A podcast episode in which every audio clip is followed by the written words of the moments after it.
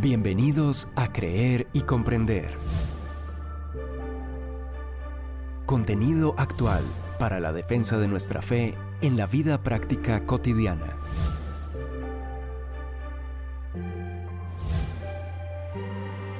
Un tiempo de aprendizaje junto al autor, conferencista y apologista Arturo Rojas. Iniciamos. Buen día a todos.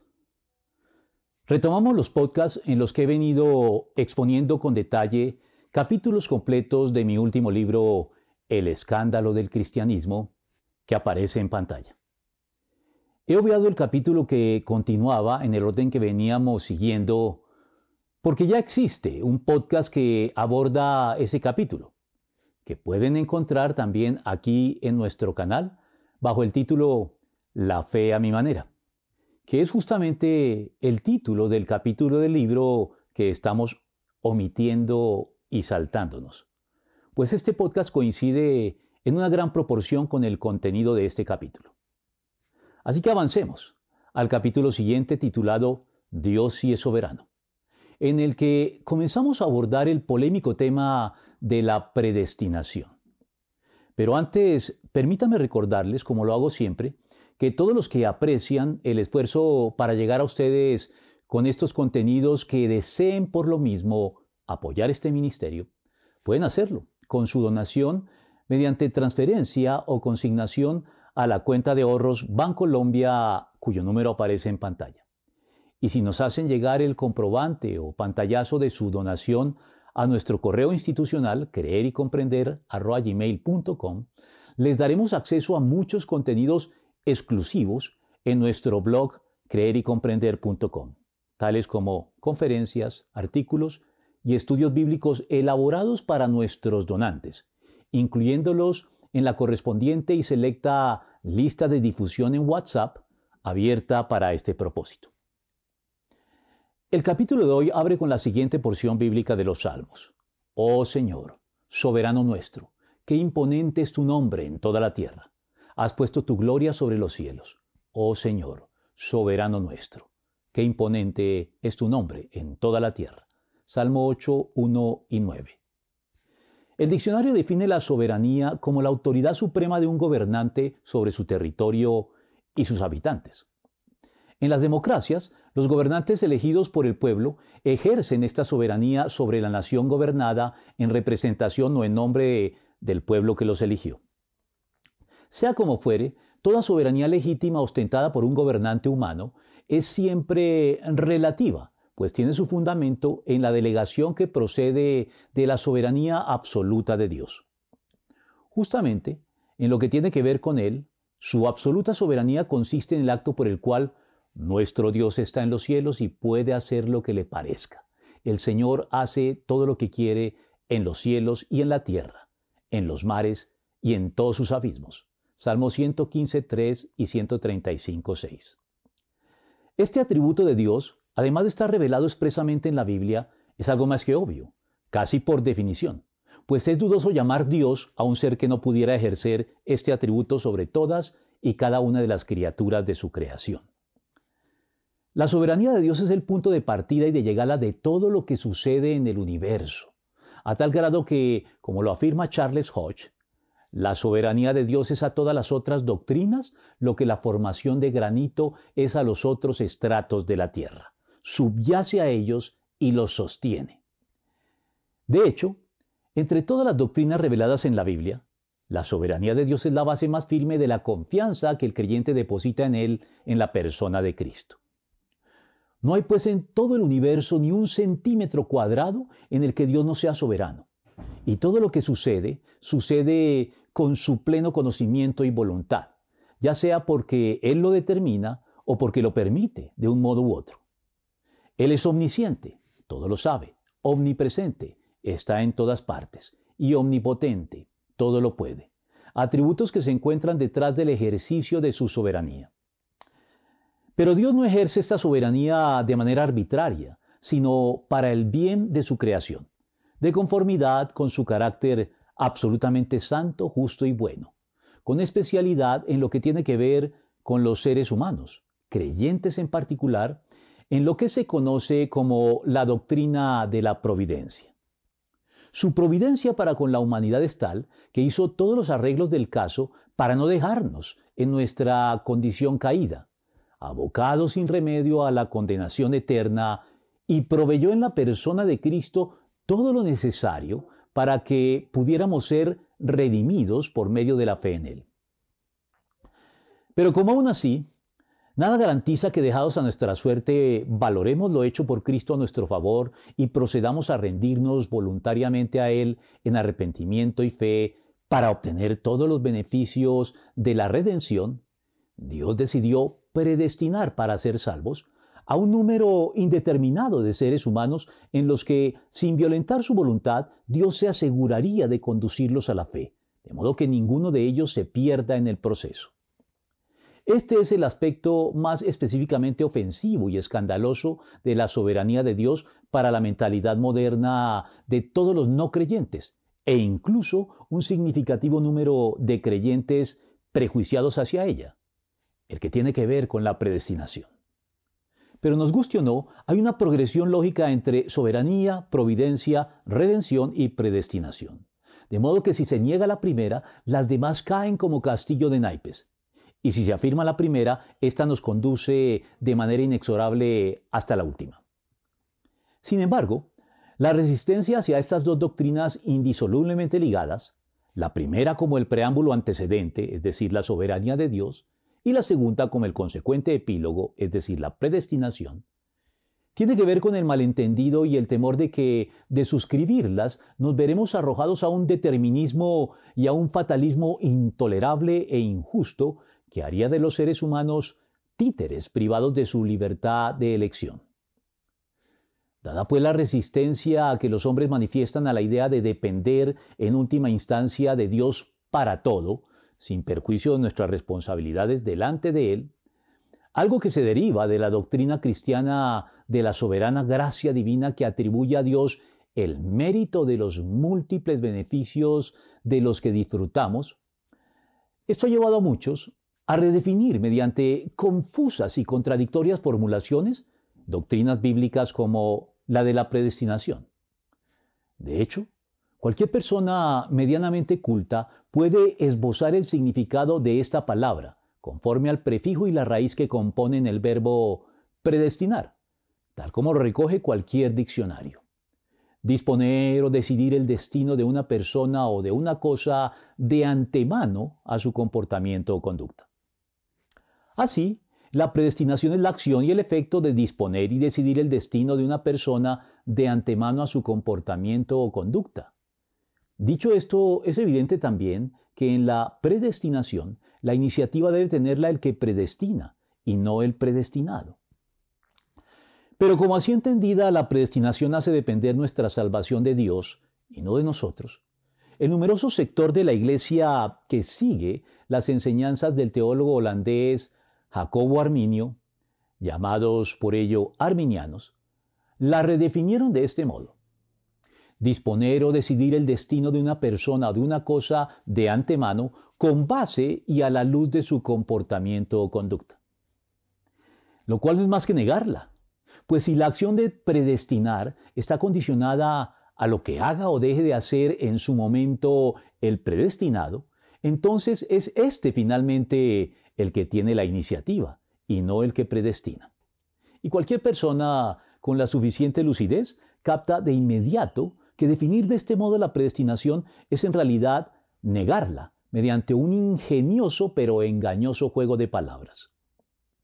Además, parte del misterio del cristianismo radica en aceptar que no lograremos nunca comprender con precisión cómo interactúan entre sí la soberanía de Dios y el albedrío humano, ambos afirmados en las Escrituras en la conversión y salvación del hombre.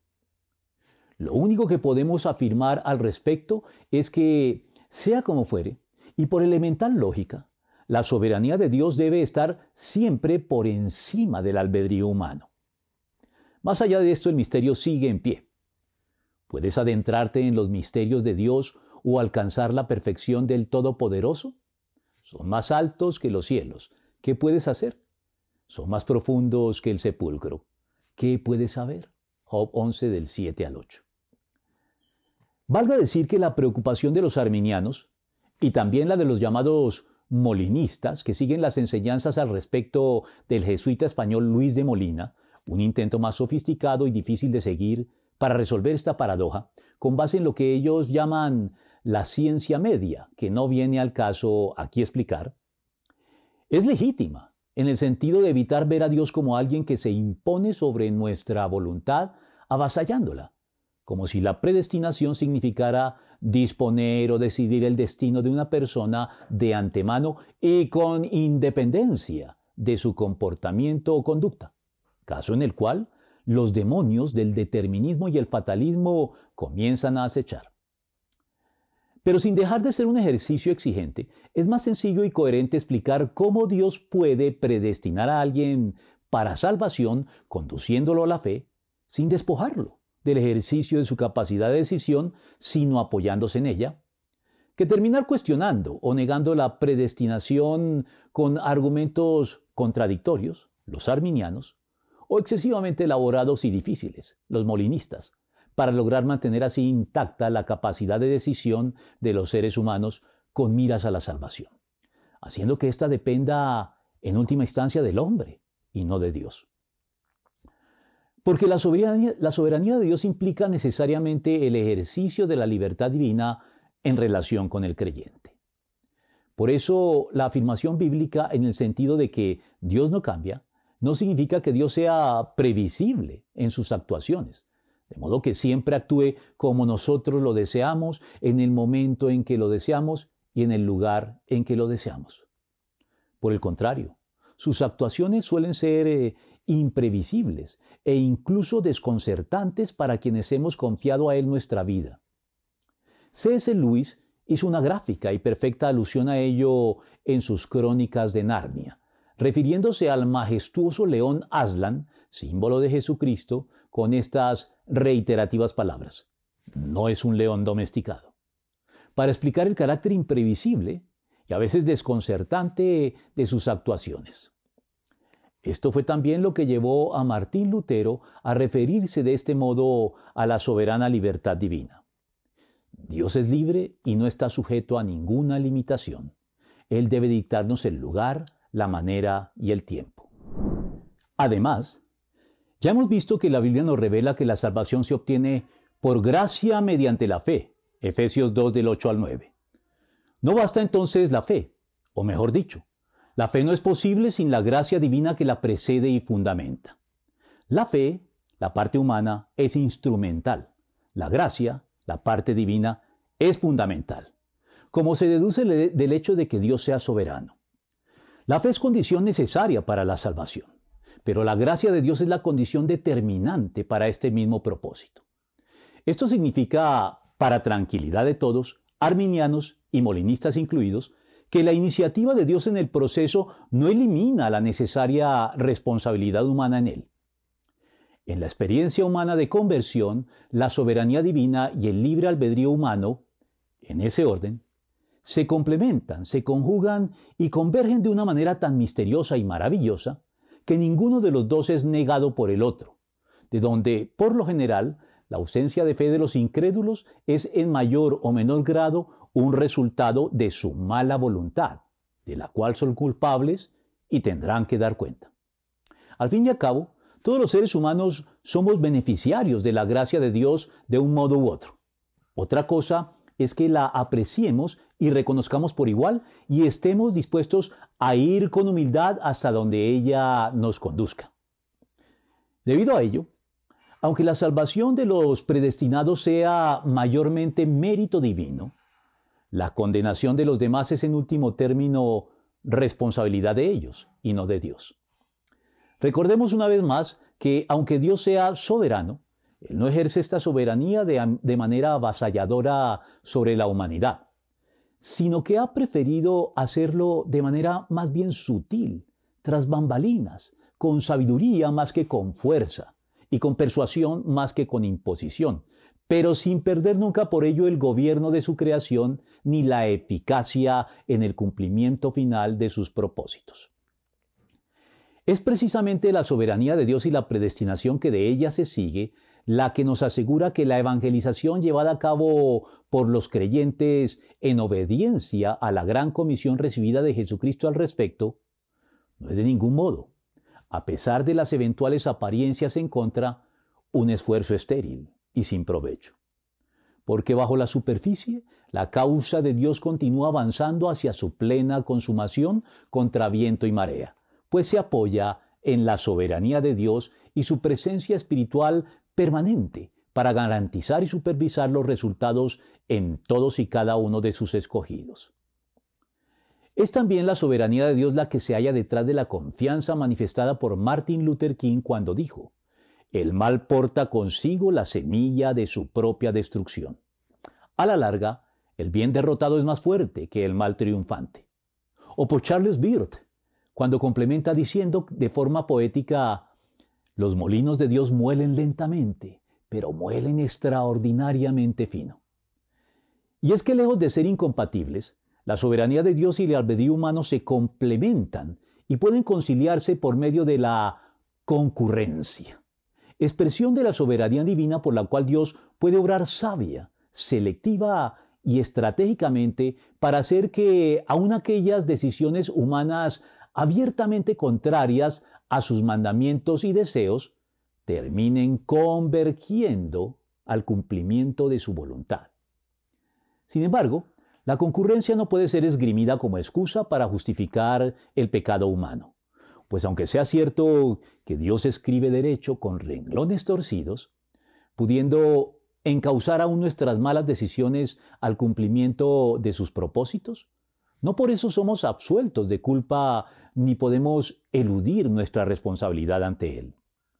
La venta de José como esclavo por parte de sus hermanos y la traición de Judas al Señor Jesucristo no pueden ser pasadas por alto o minimizadas, así hayan sido aprovechadas por Dios para el cumplimiento de sus propósitos redentores. A la vista de lo anterior, el asunto se reduce a saber si Dios es soberano y hace su voluntad a pesar y en contra de o a favor y a través de nosotros mismos, ya sea que lo asumamos con resignada impotencia o con rendida confianza. Y aunque ya hemos hablado más extensamente del problema del mal en el podcast sobre la paradoja de Epicuro, debemos recalcar aquí que la tolerancia de Dios con el mal no puede malograr de manera definitiva sus buenos propósitos sobre el mundo y sobre los suyos ni tender una sombra de duda sobre su soberanía, pues en virtud de la concurrencia, la soberanía de Dios incluye su tolerancia hacia los seres humanos abierta y desafiantemente malvados.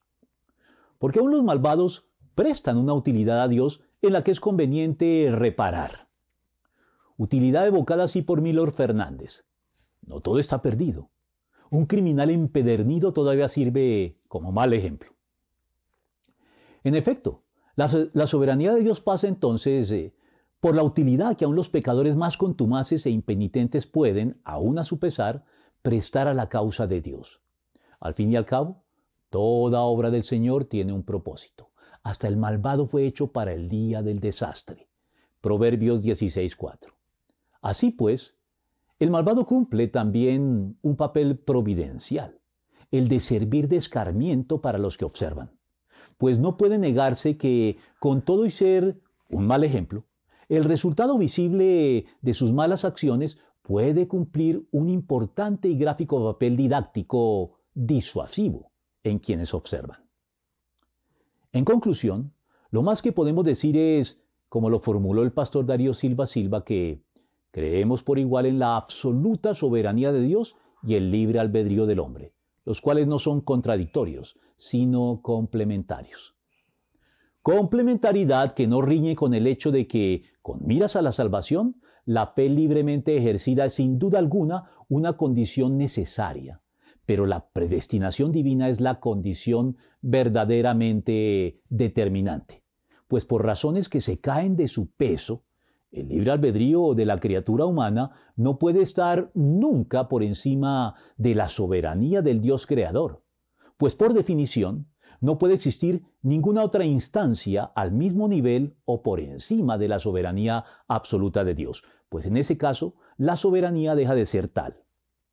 Pero existen dos temas adicionales que nos ayudan a comprender mejor la predestinación y que debemos explicar para derribar dos de las más emblemáticas acusaciones dirigidas contra la soberanía de Dios, tal y como ésta se manifiesta en la predestinación.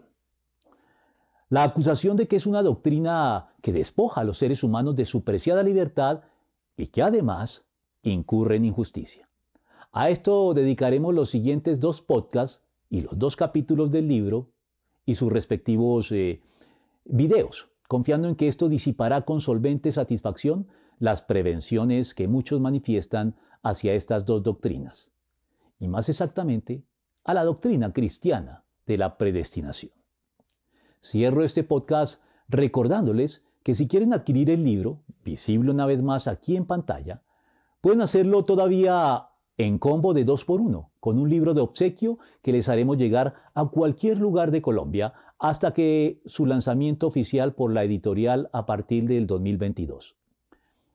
Para ello solo deben transferir o consignar su valor de 40 mil de 40 mil pesos a la cuenta de ahorros Bancolombia que aparece una vez más aquí en pantalla y hacernos llegar el comprobante de pago a nuestro correo creer y comprender con sus datos personales como nombre, dirección y número de celular, indicándonos cuál de estos dos libros, también en pantalla, desean como obsequio. La razón y la fe, compatibles o irreconciliables, o materia o espíritu, un falso dilema, y se los enviaremos de inmediato por Interrapidísimo con pago del flete contra entrega. Esta información también la encontrarán en el texto de descripción de estos podcasts. Recuerda apoyarnos suscribiéndote a nuestro canal y darnos un like si te gustó, además de compartirlo con tus contactos. Saludos a todos.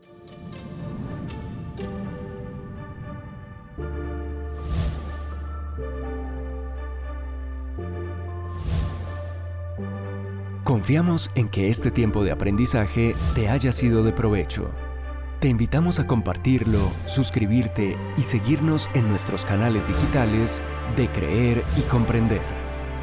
Hasta nuestro próximo podcast.